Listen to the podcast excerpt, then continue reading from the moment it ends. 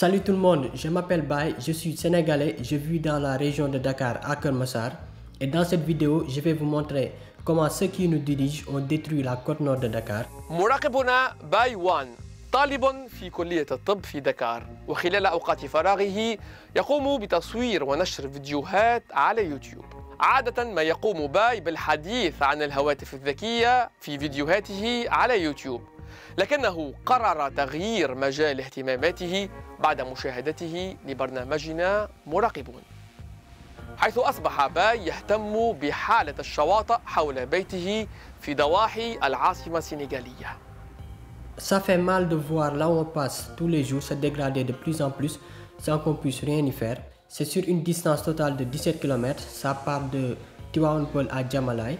J'ai compté au moins 9 entrées d'eau usée qui se jettent directement sur la plage. Alors on va commencer par Tiwaonpol et là où débute la VDN3, il y a un centre d'épuration des eaux usées qui est caché derrière les filaos. Sur les images satellites des années précédentes, j'avais vu qu'il y avait de l'eau qui s'échappait de ce centre d'épuration, ce que je trouvais anormal. Et à ma grande surprise, hier, en voyant les images satellites, j'ai vu qu'il y avait un nouveau déversoir juste à côté du centre d'épuration. Quel paradoxe. Et malgré tout, je suis quand même parti jeter un coup d'œil. À l'arrière de la station, il y a un tuyau qui sort du mur et qui jette directement ses eaux usées sur la plage. باي قلق من النمو الحضري السريع الذي تشهده دكار والذي قد يضر بالشواطئ التي يعرفها جيدا منذ الصغر. منذ أربعينيات القرن الماضي تمت زراعة شريط رفيع من أشجار الصنوبر الأسترالية زرعت على طول الساحل لمقاومة التعرية. C'était une énorme bande de filao, tout ça c'était rempli, de gros, comme une forêt quoi, comme une forêt. لكن في عام 2021 أعلنت الحكومة السنغالية أنها رفعت حظر البناء عن 150 هكتارا حول العاصمة وذلك للسماح للسلطات المحلية بالبناء. Tout a été rasé, c'est maintenant un désert avec des maisons en construction. C'est à la cité Gadaï à Guédiawaye, c'est aussi l'endroit qui matérialise le plus le massacre des Filao. Une énorme surface avec des centaines de tuyaux entreposés pour préparer l'urbanisation anarchique. Et puis au niveau de la plage, il y a un grand flux d'eau qui se jette. On progresse sur notre route et cette fois-ci on va s'arrêter quelques mètres avant la plage de Malibu qui est toujours dans Guédiawaye. Ici un énorme flux d'eau s'échappe et salit encore une fois cette belle plage.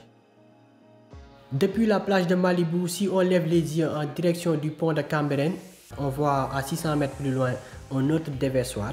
Il faut noter aussi que le jour où j'ai filmé, c'était à 13h. À cette heure-là, il n'y a pas beaucoup de monde, mais à 17h par exemple, ces plages sont archi fréquentées. Beaucoup d'entre eux sont en contact direct des fois avec ces eaux-là. Ce n'est pas donc seulement un problème d'environnement, mais un énorme problème de santé publique. Il y a 10 ans, si on regarde les images satellites, sur cette même portion, il n'y avait que 5 tuyaux qui se déversaient dans la mer. Aujourd'hui, il y en a 19.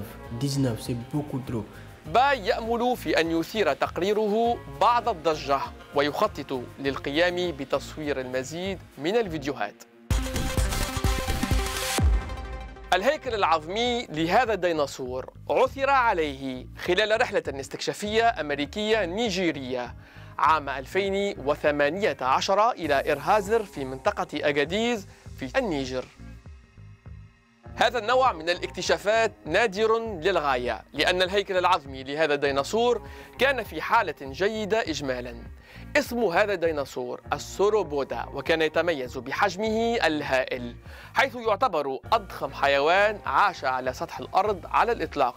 في نوفمبر الماضي قاد بول سيرينو عالم الحفريات الشهير قاد فريقا من المتخصصين الكبار لاستخراج ومعالجة أجزاء من هيكل هذا الديناصور.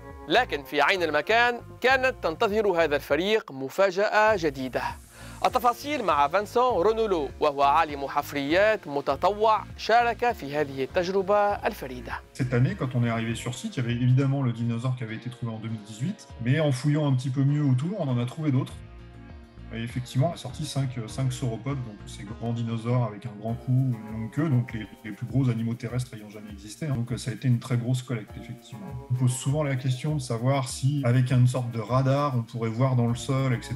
Euh, non, ça marche pas comme ça. On n'a pas de technologie pour euh, savoir ce qu'il y a dans le sol. La seule façon qu'on a de le savoir, c'est de creuser. Je, dis souvent que c'est un peu comme aller cueillir les champignons. Euh, Les paléontologues, ils vont savoir reconnaître les os des cailloux classiques avec un petit peu d'habitude.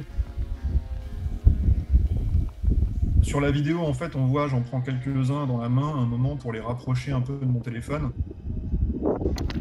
Et à ce moment-là, on voit qu'il y a une structure poreuse à l'intérieur. C'est les structures typiques qu'on retrouve à l'intérieur de, de tous les os, hein, les nôtres, euh, ceux des dinosaures, c'est pareil. العلماء يعتقدون أن هذا الديناصور السوروبودا عاش على سطح الأرض بين 145 مليون عام و180 مليون عام ويستوجب استخراج هذا الهيكل دون إتلافه اتخاذ الكثير من الاحتياطات حيث سيقوم العلماء بتجبيره ثم تقطيعه إلى أجزاء صغيرة بعد ذلك On va utiliser tous les moyens à notre disposition. Donc ça peut être de la pioche, de la pelle, du marteau, du marteau-piqueur. Donc euh, on va vraiment creuser, détourer l'ensemble pour qu'on n'ait plus qu'un îlot avec le s- dinosaure qui sort en quelque sorte du sol et qui repose sur une grosse motte de sédiments. Découpé en gros tronçons, ce qui nous a permis par exemple sur celui-là de sortir de mémoire 4 ou 5 gros plâtres, non pas un seul.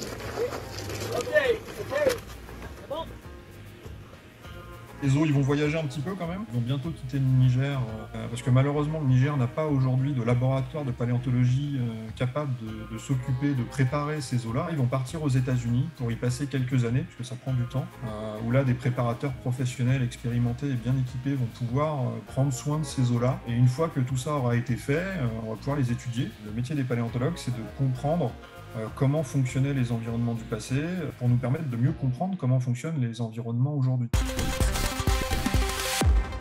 بهذا نكون قد وصلنا إلى ختام هذه الحلقة من برنامج مراقبون موعدنا الأسبوع القادم. إلى اللقاء.